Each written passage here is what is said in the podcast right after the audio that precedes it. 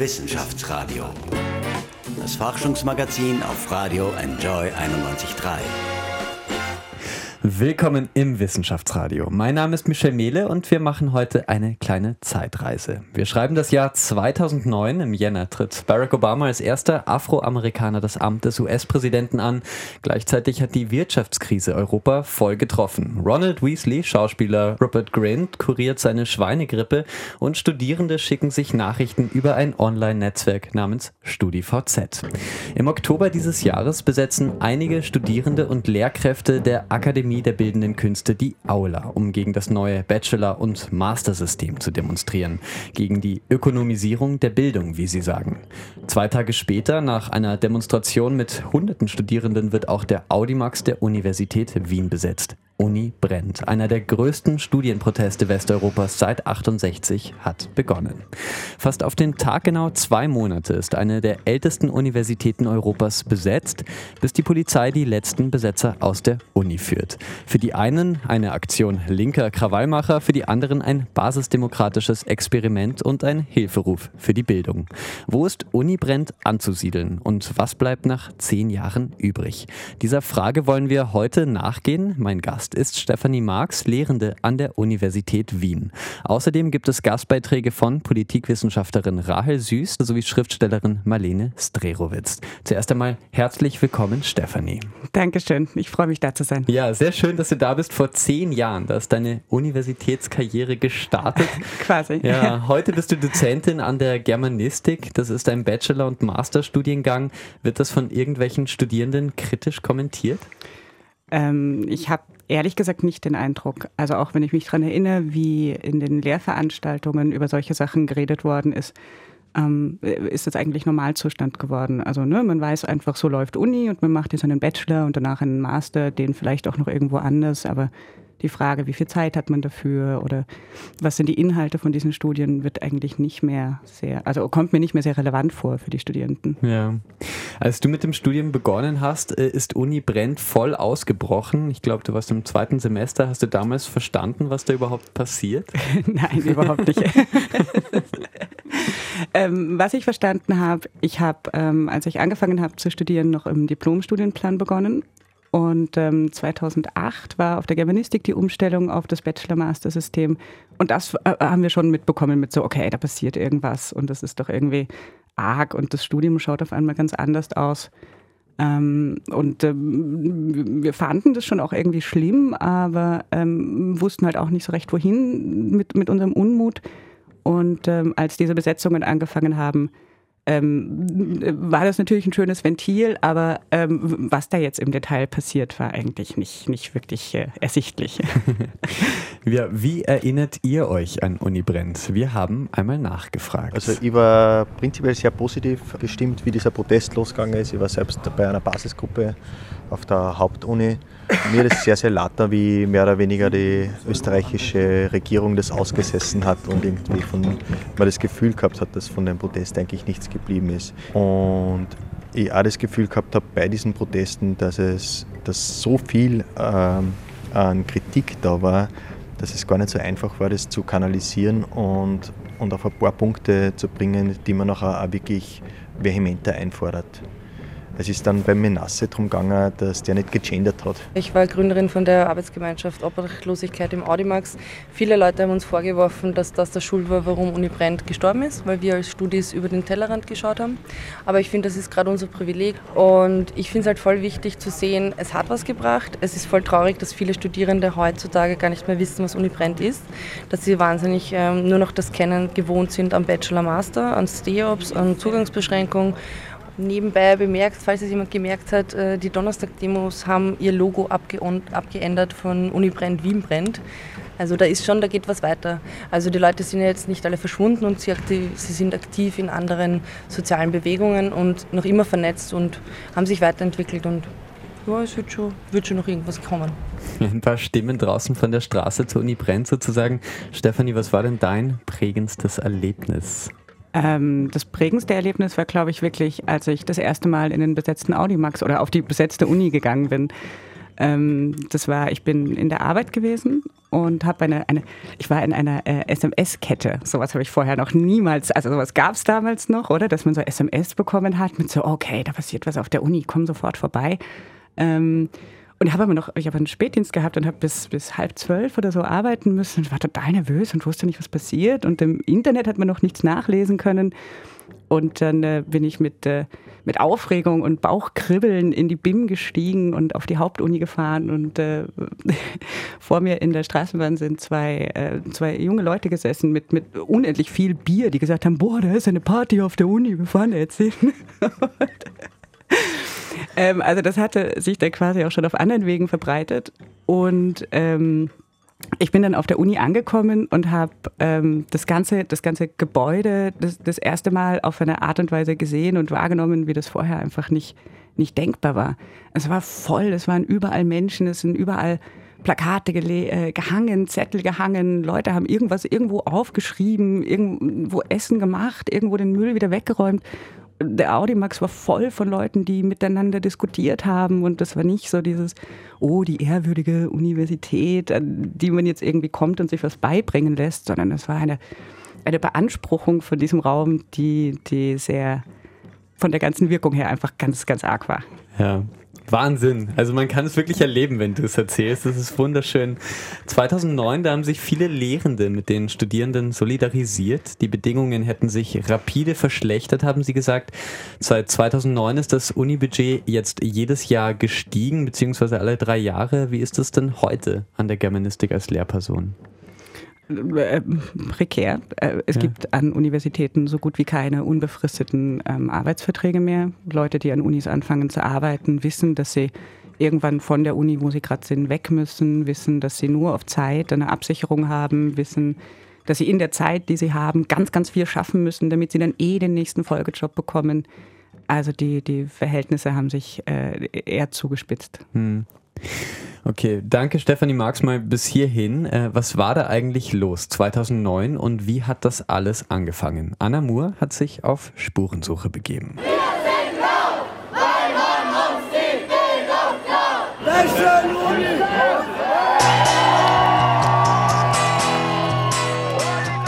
Uni! Wessen Uni? Unsere Uni. Diesen Schlachtruf skandierten im Herbst 2009 nicht nur viele Studierende bei großen Demonstrationen, sie setzten ihn auch in die Tat um und machten sich ihre Unis mit Besetzungen zu eigen. Angefangen hat damals alles auf der Akademie der Bildenden Künste in Wien. Am 20. Oktober 2009 protestierten dort Studierende und Lehrende gemeinsam gegen den Plan des Rektorats, das sogenannte Bologna-System auch auf der Kunstuni einzuführen. Sie besetzten die Aula der Akademie. Nur 2 Tage später wurde der Protest dann größer. Im Anschluss an eine Solidaritätskundgebung im Park neben der Wiener Hauptuni zogen die Demonstrantinnen spontan auch in den größten Hörsaal Österreichs, das Audimax der Uni Wien, ein. 60 Tage lang sollten sie dort bleiben. Und nicht nur dort. Uni brennt verbreitete sich wortwörtlich wie ein Lauffeuer. Binnen weniger Tage taten es Studierende im ganzen Land den Wienern gleich. Es gab Besetzungen in Graz, Linz, Klagenfurt, Innsbruck und Salzburg, außerdem an vielen anderen Unis in Wien, mit Ausnahme der WU. Der Bildungsprotest, die Forderung der Studierenden nach mehr finanziellen Mitteln und Ressourcen, freierem Zugang und weniger Kommerzialisierung der Bildung war mit einem Schlag das Thema der Stunde. Es gab große Demos und kleinere dezentrale Aktionen, die Presse berichtete täglich. Und das Thema fand dank guter Organisation und digitaler Vernetzung der Studierenden auch den Weg über die Landesgrenzen hinaus. Schon gute 2 Wochen nach den ersten Besetzungen in Wien wurden auch in Deutschland erste Hörsäle besetzt. In den kommenden Wochen und Monaten sollten etliche weitere europäische Länder dazukommen. Nach und nach solidarisierten sich in Österreich auch die Lehrenden der Unis, die Schüler und Schülerinnen, viele Künstler und Kulturschaffende und Gewerkschaften mit den Studierenden. Auch die Rektoren der besetzten Unis stellten sich teilweise auf die Seite der Proteste oder zeigten jedenfalls mildes Verständnis dafür. Einzig die Regierung, konkret der damalige Wissenschaftsminister Johannes Hahn von der ÖVP, schwieg. Gekommen, um zu bleiben, wir gehen nicht mehr weg. Ist wieder Fleck aus in der Hose, ist ja nicht mehr auszuhalten. glaube, wir sind gekommen. Wissenschaftsradio, das Forschungsmagazin der FH Wien der WKW. Österreich ist ein Land voller Ausbildungsmöglichkeiten. An Lehrstellen, Fachhochschulen, Universitäten bei AMS-Kursen und Workshop-Wochenenden wird man ausgebildet. Man wird fit gemacht für den Arbeitsmarkt. Das ist der Standard, an dem Ausbildungseinrichtungen weitgehend gemessen werden. Vor 10 Jahren war das anders, zumindest für einige Monate haben Studierende im Land aufbegehrt, hat Österreich in der U-Bahn diskutiert, ob es einen Unterschied geben muss zwischen Bildung und Ausbildung. Die österreichische Autorin Marlene Streeruwitz war damals im Audimax und hat den jungen Menschen zugerufen, dass sie sich von ihrer Angst befreien sollten. Was bedeutet das für uns heute? Willkommen zurück im Wissenschaftsradio und hallo Frau Streeruwitz. Hallo, danke für die Einladung. Ein knapper Jobmarkt, eine globale Konkurrenz. Junge Menschen schauen pessimistisch in die Zukunft, so eine Studie von Deloitte. Verstehen Sie Ihre Angst? Angst ist ja immer etwas, was ernst genommen werden muss. Das heißt, wenn sie schon da ist, ist sie natürlich ein Faktum. Natürlich ist diese Angst hergestellt. Wir sind alle in verschiedenen Zeiten mit so verschiedenen Szenarien konfrontiert gewesen, dass ich mich heute frage, ob das überhaupt voraussagbar ist in der Form, wie das heute geplant ist. Also die Vorstellung, die alte Vorstellung, ein Leben in einer einzigen angestellten Version zu verbringen in einem Beruf, wird ja eigentlich dazu benutzt, diese Angst auszulösen, während alle fit gemacht werden sollen, wie das so schön heißt, dauernden Wechsel auszuhalten oder zu erwarten. Und das heißt, mir ist ein Widerspruch drinnen, denn entweder erwarten wir, dass wir viele verschiedene Dinge machen und immer etwas lernen, oder wir haben den einen Job, in dem wir unser Leben lang sitzen und die Pension dann bekommen. Aber dass der eine Job dazu verwendet wird, den Wechsel mit Angst zu besetzen, halte ich schon für etwas sehr Gemachtes. Okay. 2009 haben Studierende gegen diese Geschichte der Angst ein bisschen aufbegehrt, nicht nur in Wien, in ganz Europa. Wie haben Sie das damals erlebt?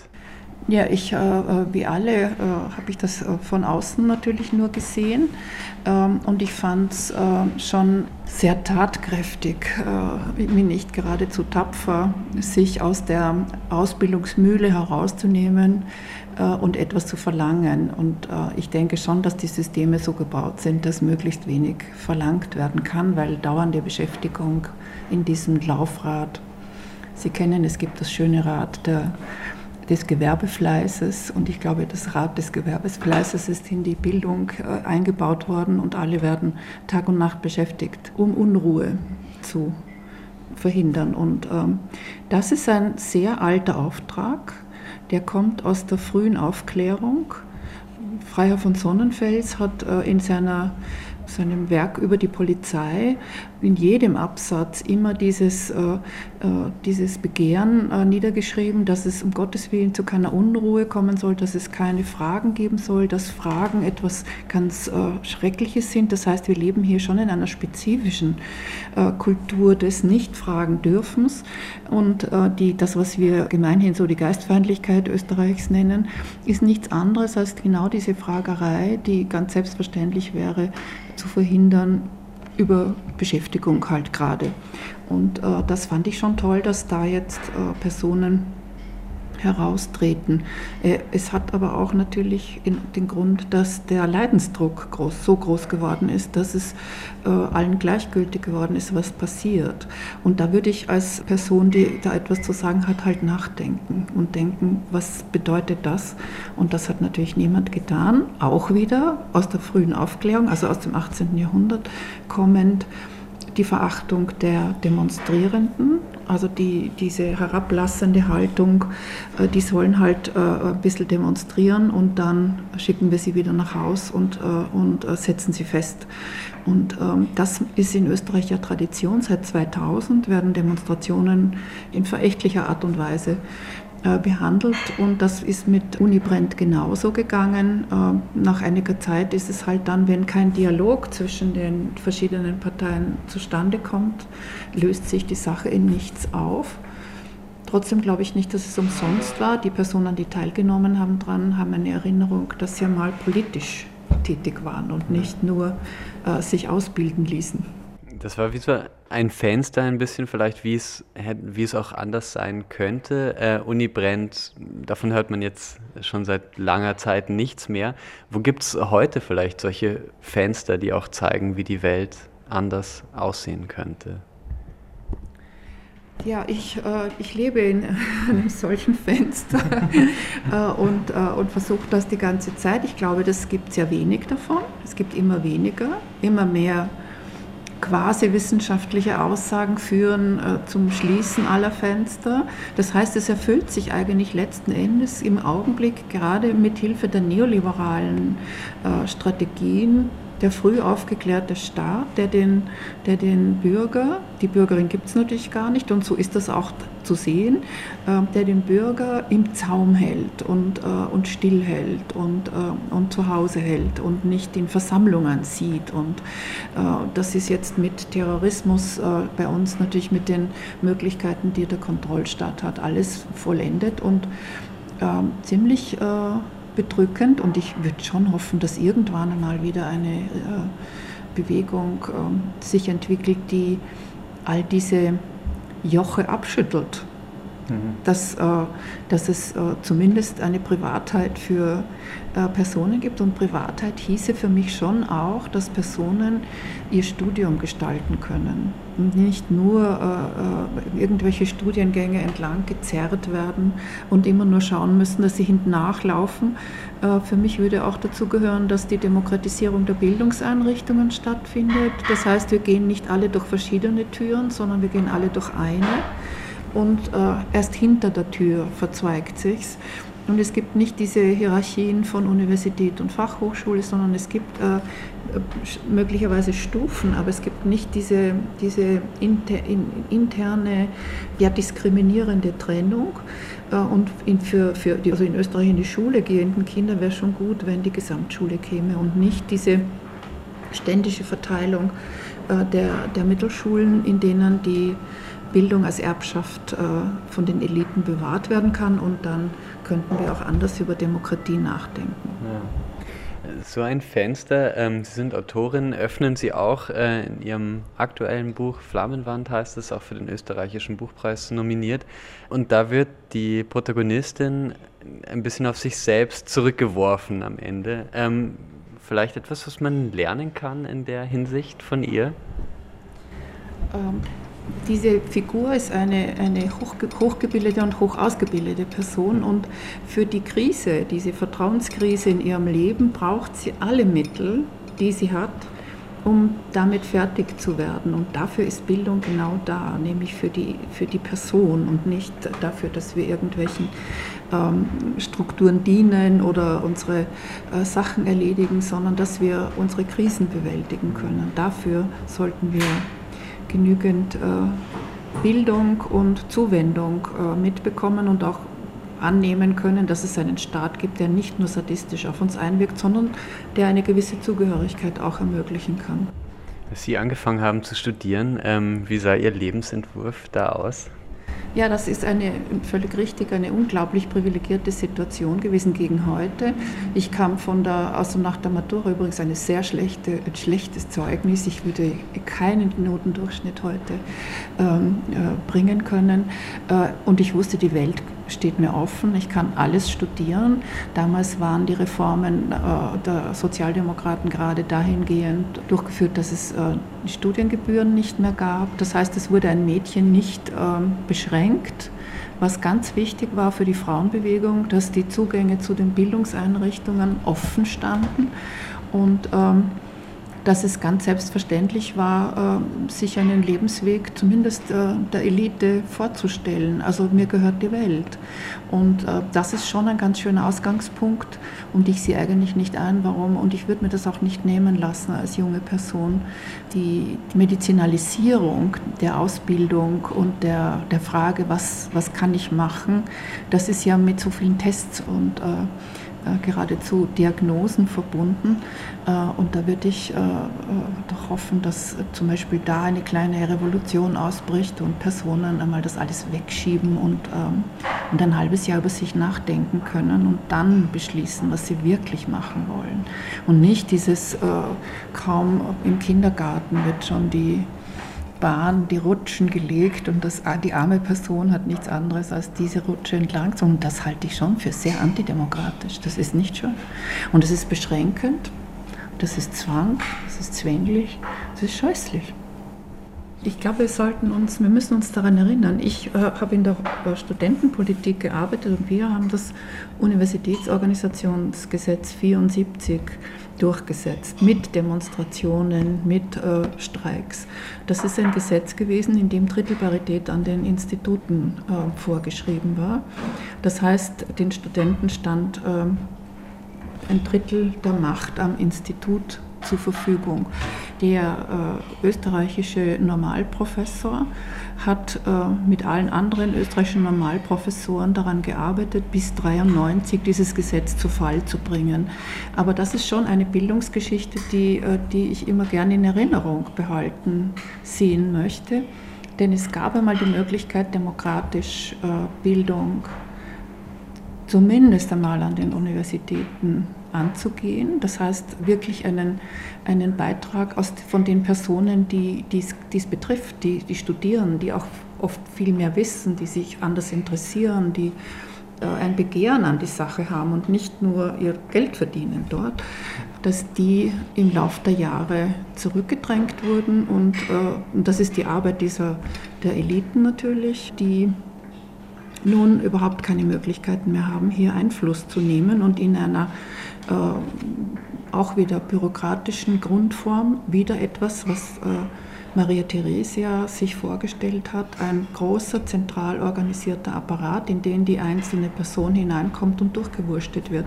Ich sehe es antidemokratisch, weil die Verhinderung von Demokratie in dieser Form natürlich ganz viele Dinge nach sich zieht, die in der Person stattfinden. Wenn sie nie gefragt werden, was wollen sie eigentlich, wie stellen sie sich das vor, was heißt das, dass um 7 Uhr dieses Seminar beginnt, ist das ganz einfache Dinge auch. Wenn sie dann nie etwas dazu sagen können, werden sie schon strukturell entmündigt und damit ist schon ganz klar, dass sie später viele Entscheidungen gar nicht mehr treffen können, weil das verschüttet wird.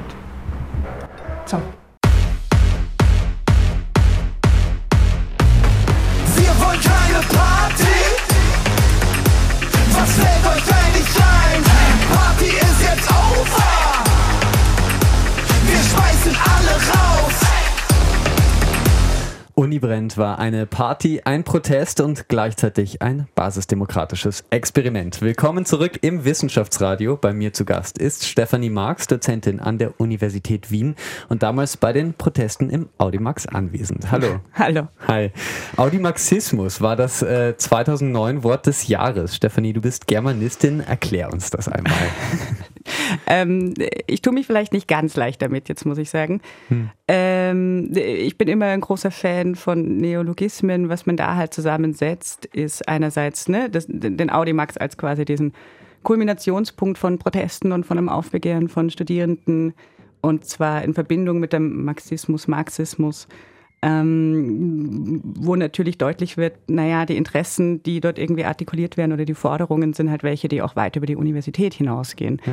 Also das ist vielleicht noch was recht typisch ist für Leute, die sich auf den Marxismus beziehen, dass man halt sagt, es geht schon um die Gesellschaft als Ganzes, oder? Es geht nicht nur um irgendwie so einen kleinen Teil, wo wir versuchen irgendwie ein bisschen nachzubessern, sondern wenn wir uns fragen, wie soll Universität funktionieren, dann ist das in erster Linie damit verbunden, herauszufinden, was für eine Gesellschaft stellen wir uns dann eigentlich vor. Ganz genau. Und wie Uni brennt organisiert war, das ist auch relativ spannend. Du hast vorher schon recht eindrucksvoll beschrieben, wie Uni brennt überhaupt aussah, wenn man in die Universität gekommen war, wie wild oder wie unübersichtlich das war. In Wirklichkeit steckt aber dann sehr, sehr bald viel Organisation dahinter. Es gab sogenannte Arbeitsgruppen. Hast du da auch mitgemacht, die gekocht haben, die aufgeräumt haben, die organisiert haben? Warst du da dabei?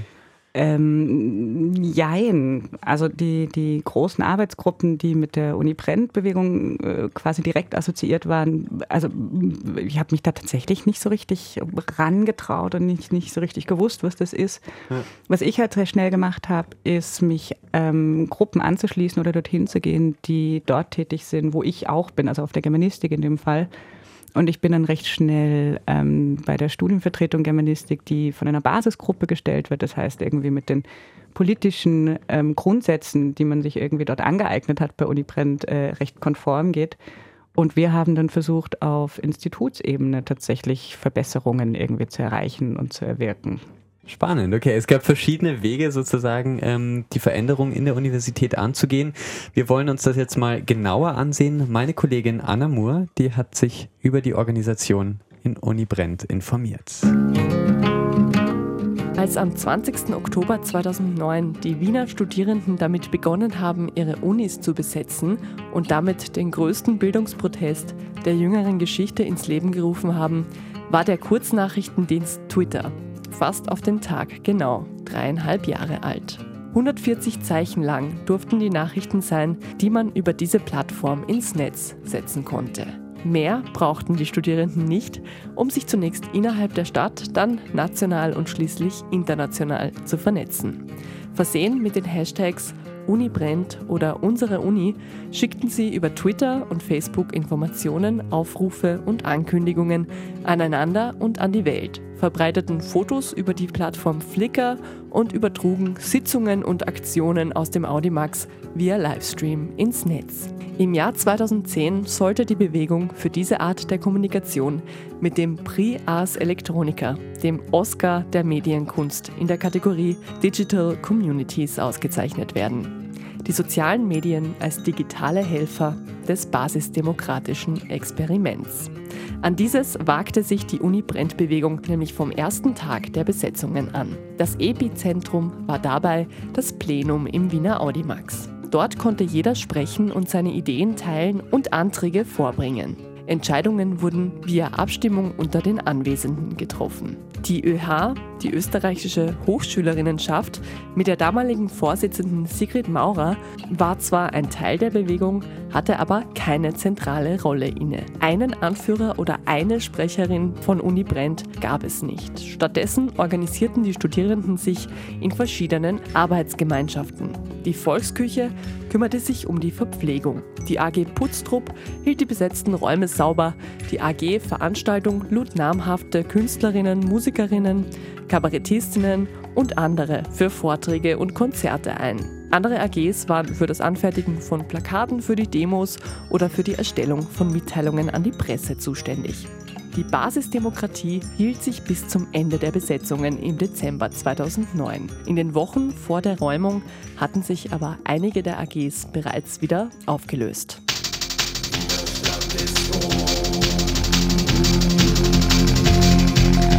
Widerstand ist um. Widerstand ist um. Willkommen zurück im Wissenschaftsradio. Rahel Süß ist Politikwissenschaftlerin und Lektorin an der Universität Wien. Sie ist Mitherausgeberin des Sammelbands Uni Brennt und des Magazins Engagé für politisch-philosophische Einmischungen. Und sie ist uns aus den USA zugeschaltet. Hallo Rahel. Hallo. Du hast Uni Brennt erlebt und sogar einen Sammelband darüber mit herausgegeben. Uni Brennt ist im Verlag Turia und Kant erschienen. Das ist eine Ansammlung von Texten, von der Chronologie der Proteste bis zur Lebenssituation Studierender. Im ECTS-Hindernislauf, da entdeckst du dich dann dabei, wie du das Leben nur mehr aus zärtlicher Distanz betrachtest. Eingreifen nur im Notfall. Was ist so ein Notfall? Ach, das ist eine schöne Frage ganz zu Beginn, auch weil dieser Text ja ungemein alt ist, also jetzt dann fast 10 Jahre alt und tatsächlich in die Zeit fällt, wo ich auch in meinem ersten Studienjahr war und mit all den Hürden zu kämpfen hatte, wie viele andere Studierende natürlich auch, insbesondere ganz zu Beginn des Studiums. Und dieser Text, Denken hilft, der, wie du gerade schon gesagt hast, der schildert die Geschichte einer jungen Studierenden, die relativ vereinzelt eben mit den Studienbedingungen, mit dem Alltag, mit dem Studienalltag zurechtkommen muss. Und ich glaube, relativ am Ende dann geht es darum, aufzudecken, dass es doch immer auch Notfälle gibt, die einen dazu auffordern, sich aus einer Situation herauszuheben, um dann auch in ein, wie ich es nennen würde, in einen Veränderungshandel zu kommen, also in eine Aktion zu treten, um etwas zu verändern. Die Frage, was jetzt ein solcher Notfall ist, ist natürlich eine Frage, wo ich meinen würde, das ist grundsätzlich etwas, wo man die Einschätzung treffen muss angesichts einer konkreten Situation. Also ich würde jetzt nicht dafür plädieren, grundsätzlich von einem Notfall zu sprechen, sondern es gilt immer abzuwägen im Hinblick auf eine konkrete Situation, ob wir es jetzt mit einem Notfall zu tun haben oder auch nicht.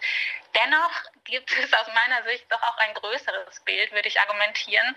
Und zwar würde ich, weil ich mich als Politikwissenschaftlerin und besonders als politische Theoretikerin mit der Idee des Experiments beschäftige, würde ich dann argumentieren, dass ein solcher Notfall dann gegeben ist, wenn die Möglichkeit, anders zu denken und auch anders zu handeln, eingeschränkt ist oder aber auch blockiert ist.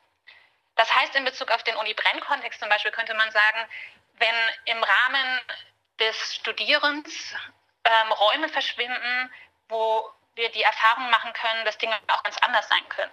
Also ich selbst unterrichte an der Universität Wien jetzt schon fast 5 Jahre und ich frage regelmäßig die Studierenden, wie sie denn so mit den Studienbedingungen zufrieden sind. Und interessanterweise bekomme ich die Rückmeldung, dass es ja alles relativ okay ist. Also es ist so ein Unvermögen da, so ist mein Eindruck, sich vorzustellen, dass Studieren ja auch ganz anders ausschauen könnte.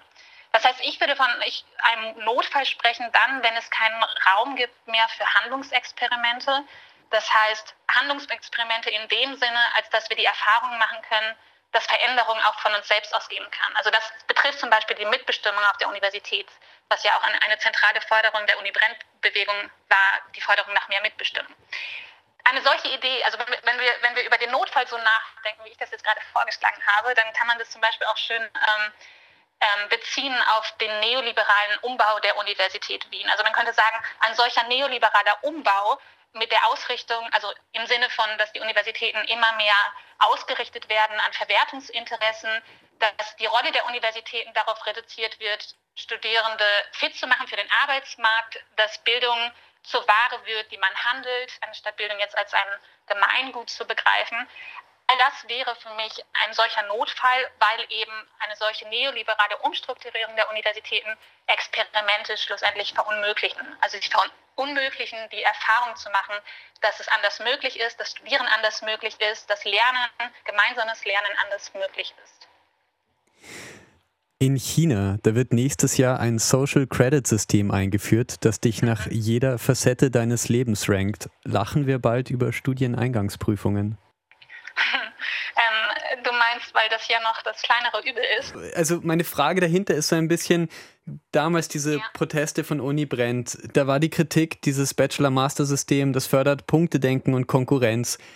Und jetzt sind wir in einer Welt, also ich meine, ist das jetzt unsere Realität sozusagen, ja, für immer im digitalen Klassenbuch? Naja, ich würde ja behaupten, dass deine Frage suggeriert ja in gewisser Weise, dass wir jetzt vor einer Situation stehen, die nicht veränderbar ist. Und tatsächlich war das ja seit den 70er Jahren so das große Credo, das Credo der Alternativlosigkeit. Also dass es keine Alternative zu einer neoliberalen Globalisierung gibt. Das war sozusagen die Rhetorik von vielen PolitikerInnen. Und tatsächlich sieht man, finde ich, besonders in den letzten Jahren, dass diese Zustimmung zu dieser Vorstellung, es gibt keine Alternative, dass diese Zustimmung tatsächlich bröckelt.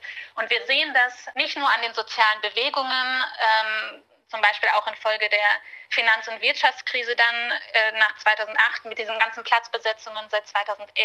Wir sehen das aber auch anhand des Parteienspektrums. Also wir haben zum Beispiel lange Zeit erlebt, dass eigentlich alle Parteien sich einig waren, was diesen neoliberalen Konsens betrifft. Und in letzter Zeit, in den letzten Jahren sind ja besonders die großen, die sogenannten Volksparteien in Bedrängnis gekommen, weil, also sie haben massiv an Stimmen eingebüßt und gleichzeitig sind beide Ränder, also sowohl links als rechts sind die Ränder aufgestiegen und haben eigentlich genauso mit dieser Nachricht, also es gibt Alternativen zur neoliberalen Globalisierung, ne? Also das, was gemeinhin als Konsens galt, ist aufgebrochen und ich glaube, das ist eigentlich ein ganz spannender Moment, es ist ein Moment des Bruches, der zunächst einmal ein inhärent demokratischer Moment ist, weil er eben zeigt Alternativen, ganz unabhängig davon, was die Parteien dann im Einzelnen fordern, glaube ich, dass es zu einer lebendigen Demokratie dazugehört, dass es sichtbar ist und dass es erfahrbar ist, dass Veränderung möglich ist im Denken und im Handeln. Und dafür, glaube ich, steht dann die Uni Brennt-Bewegung als ein eigentlich ganz großartiges Beispiel, als ein großartiges Handlungsexperiment, wenn wir wieder zum Experimentbegriff zurückkommen wollen, weil es hatte beides. Es hatte einerseits eine Kritik, also nach außen hin eine Kritik an das Gesellschaftssystem, an die Weise, wie Gesellschaft organisiert ist, an die Weise, wie Politik gemacht wird, wie Demokratie verstanden wird, aber auch nach innen dann ganz konkret auch ein praktisches Lernfeld wurde mit der Uni Brennt-Bewegung geöffnet. Und ich glaube, das hat die Attraktivität der Bewegung ausgemacht und auch für mich ganz persönlich war das mit Sicherheit ein sehr starkes Politisierungsmoment, diese Bewegung vor 10 Jahren. Uni Brennt, das Experiment könnte man vielleicht zusammenfassen, war wirklich der Versuch, allen Zugang zu geben, nicht nur zu Universitäten, sondern auch zum Protest oder zu Gesellschaft, möglichst alle zu inkludieren. Ja, das war sicherlich ein Anliegen und gleichzeitig, wenn man sich nicht der Illusion hingeben will, dass all die Beteiligten, also dass selbst die Universität und dieser Protest ja auch Teil der Gesellschaft ist und dass selbst diejenigen, die Teil dieses Protests sind, auch immer wieder die Strukturen reproduzieren und stabilisieren, die sie eigentlich überwinden wollen. Also wenn man das im Hinterkopf behält, dann kann man sich eigentlich nicht der Illusion hingeben, dass nicht nach wie vor auch immer noch Leute ausgeschlossen werden von dem Protest. Und das, was man aber versucht hat, ist, man hat ständig versucht, sichtbar zu machen, worin Ausschlüsse passieren im Rahmen der Bewegung. Und ich glaube, das war der Verdienst der Bewegung, dass durch das tägliche Plenum, was stattgefunden hat und auch die vielen Arbeitsgruppen, dass es zumindest den Raum gab, sichtbar zu machen, was gerade an Ausschlüssen und auch an Marginalisierungen passieren und durch diese Sichtbarkeit dann auch erst eine Möglichkeit auch zu schaffen, diese dann verhandelbar zu machen. Danke, Rahel Süß aus den USA, zugeschaltet sozusagen. Wer mehr von dir lesen will, dich gibt's auf Twitter und du gibst das Magazin Engagé mit heraus.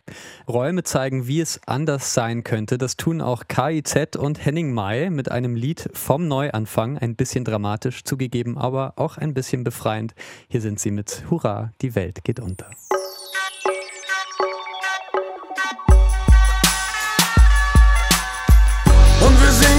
Atomschutzbunker. Hurra, diese Welt geht unter. Hurra, diese Welt geht unter. Hurra, diese Welt geht unter.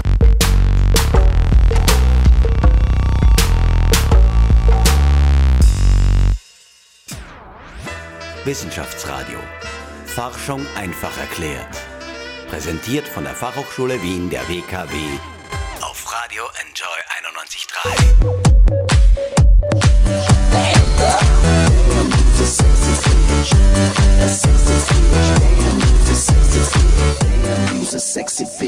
David Guetta und Akin mit Sexy Bitch. Das war Platz 1 der österreichischen Charts während der Uni Brennt-Proteste. Und es zeigt gleich, nicht die ganze Gesellschaft war vom Geist des Protests beseelt. Stefanie Marx, Dozentin an der Germanistik-Uni in Wien, also an der Uni Wien, ist bei mir im Studio. Hallo Stefanie. Hallo. Hallo. Du warst gerade am Beginn deiner Uni-Karriere, als Uni Brennt ausgebrochen ist. Wie hast du das denn wahrgenommen? Gab es da Stimmen, die gesagt haben, na, geh mal lieber zurück an deine Bücher? Ja, wir haben auch total viele Diskussionen gehabt in den Hörsälen tatsächlich. Also für die Leute, die sich an den Protesten beteiligt haben, war das ja quasi, wir sind mit einem Sendungsbewusstsein dann auch in unsere Lehrveranstaltungen gegangen. Und haben dann gefordert von den Lehrenden, dass wir uns da jetzt hinsetzen und darüber diskutieren, was da passiert. Und es gab nicht wenige Studierende, die dort gesessen sind und gesagt haben, so, Entschuldigung, ich mag jetzt einfach weiterlesen. Das interessiert mich nicht. Ja. Und außerhalb der Uni, man hat diesen Protest ja auch irgendwie mitgenommen. Wie war das da? Außerhalb der Uni war es eigentlich immer relativ schwierig. Also das war maßgeblich getragen von Studierenden. Das heißt, die haben die Universitäten gekannt, die haben eine gewisse akademische Vorbildung gehabt. Das heißt, die sind mit bestimmten Problemen schon mal vertraut gewesen. Und wenn ich zum Beispiel in die Arbeit gegangen bin, das war damals in aller Munde, habe ich mit so ziemlich jedem Kollegen und Kollegin diskutieren müssen darüber, was das jetzt eigentlich ist und wieso diese Studierenden sich jetzt eigentlich aufregen, weil alle anderen gehen doch auch einfach arbeiten. Ja. Also zu den Forderungen nochmal, also ganz stark was gefordert wurde, war beispielsweise ein fairer Zugang für alle, also ein gleicher Zugang, dass es möglich einfach ist, keine Studieneingangsprüfungen, natürlich weit weg von Studiengebühren auch. Es wurde gefordert, dass viel mehr Mitbestimmung ist von Studierenden. Das waren so ganz konkrete Sachen. Wie lange warst du denn dort an der Uni Wien eigentlich während der Besetzung? Immer wieder, also am Anfang natürlich total viel, oder? Und im Audimax immer wieder und habe mir das angeschaut, was das für Diskussionen gewesen sind. Und dann gegen Ende hin eben stärker tatsächlich spezifisch bei der Germanistik und dort in der Studienvertretung. Und wir haben dann damals neue Studienpläne gefordert und da gab es dann auch curriculare Arbeitsgruppen, die dann solche Sachen erarbeitet haben. Also das ist dann schon noch langfristig weitergegangen, aber da hat sich dann irgendwie der Arbeitsschwerpunkt quasi auch hinverlegt. Ja, nach knapp 2 Monaten ist Uni brennt geendet. Die letzten Studierenden wurden zusammen mit 80 Obdachlosen von der Polizei hinaus eskortiert. Anna Moore über das Ende der Proteste. Genau 2 Monate, also 60 Tage lang, hat sie gedauert. Die Besetzung des größten Hörsaals des Landes. Komme, was kommen mag, sei, was das sein mag, von hier wird uns niemand vertreiben. Am frühen Morgen des 21. Dezember 2009, am ersten Tag der Weihnachtsferien, wurde das Audimax an der Uni Wien schließlich von der Polizei geräumt. Damals waren noch 15 Studierende vor Ort. Einige Besetzerinnen hatten schon in den Tagen und Wochen vor der Räumung den Hörsaal verlassen. Andere waren wegen der Weihnachtsferien nach Hause zu ihren Familien gefahren. Außer den Studierenden befanden sich rund 80 obdachlose Menschen in den besetzten Räumen. Viele von ihnen hatten schon seit November in der besetzten Uni eine Zuflucht vor Kälte und einen Zugang zu Verpflegung und Waschräumen gesucht und gefunden. Die Bewegung Uni brennt hatte sich diesbezüglich bereits an die Stadt Wien gewandt, mit der dringenden Bitte um Aufstockung der Notschlafstellen und sonstiger Versorgung der Obdachlosen. Viele der Besetzerinnen waren selbst mit der Situation im Audimax nicht glücklich. In den Wochen vor der Räumung hatte auch der Druck von außen auf die Besetzerinnen immer mehr zugenommen. Die ÖVP forderte vehement die Räumung durch die Polizei und auch das Rektorat der Uni selbst wurde immer ungehaltener. Die Besetzung kann kein Dauerzustand sein, hieß es. Auch Sicherheitsaspekte wie fehlender Brandschutz etwa waren dabei ein Thema. Die Bewegung wollte sich mit den von der Uni angebotenen Ersatzräumen nicht zufrieden geben und stellte am 16. Dezember verschiedene, teilweise unzusammenhängend wirkende Bedingungen für eine Freigabe des Audimax. Die Verlängerung von Ablauffristen für Diplomstudien, Duschen für Obdachlose, einen eigenen Bildungs-TV-Sender. Die Räumung für den 21. Dezember wurde schließlich von einer Sprecherin der Universität Wien angekündigt und von der Spezialeinheit WEGA durchgeführt. Die verbliebenen Besetzerinnen und die anwesenden Obdachlosen fanden sich im dunklen Morgengrauen bei Minusgraden auf der Straße wieder. Zumindest der Wille blieb aber ungebrochen. Der Protest geht weiter, verkündeten die Besetzerinnen nach der Räumung. Audimax Wien ist überall. Auf dem Unicampus im 9. Bezirk war der Hörsaal C1 noch bis zum 6. Jänner 2010 besetzt. Dann wurde auch dort geräumt. Im Lauf der kommenden Monate kam es immer wieder zu Besetzungsversuchen an verschiedenen Orten im Umfeld der Universität Wien. Diese wurden aber immer binnen weniger Stunden wieder aufgelöst oder beendet. Über das harte Ende, Anna Moore, war das mit dem Ende von Uni brennt. Stefanie Marx, du bist noch mit mir hier im Studio. Ja. Keine Träne in den Augen. Eine kleine, ja. Wie hat sich Uni brennt denn auf dich ausgewirkt, persönlich, dieser ganze Protest? Für mich war das der Beginn, politisch aktiv zu werden, tatsächlich. Ja. Also die Proteste selber sind dann genauso traurig, wie der Beitrag jetzt gerade war, vorbeigegangen tatsächlich. Und es ist uns allen fürchterlich schlecht gegangen und wir waren frustriert und wussten auch nicht so recht, wie jetzt weiter tun. Und bei mir war dann klar, okay, in meinem Leben haben sich einfach so viele Dinge verändert durch die Teilnahme an den Protesten und das Verändern auch von Sichtweisen und von Wahrnehmung, von dem, wie gehe ich mit dem Ort um, wo ich meine Zeit verbringe, mit dieser Universität, welche Ansprüche stelle ich, wie kann ich mir vorstellen, dass es einfach viel besser ist und statt mir einfach nur sagen zu lassen, was ich machen soll. Und dann war klar, okay, keine Ahnung, in meinem Leben müssen sich jetzt auch Sachen ändern und ich möchte das weiter tun und weiter politisch aktiv sein. Und das war ich dann eigentlich die gesamten letzten 10 Jahre. Ja, warst viel in der ÖH aktiv wahrscheinlich. Genau. Also einerseits auf Studienvertretungsebene und habe dann auch darüber hinaus ÖH-Arbeit gemacht. Ja, super. Die große Frage, kann so etwas wieder passieren wie Uni brennt? Das ist eine gute Frage. Ich hoffe es, ich wünsche es mir. Die Sache ist die damaligen Proteste, es war sicher eine Zuspitzung von der Situation. Es gab ja recht konkrete Anlässe auch, an denen sich das entzündet hat, wie die Umstellung auf das Bologna-System und die Einführung von Bachelor-Master-Studien.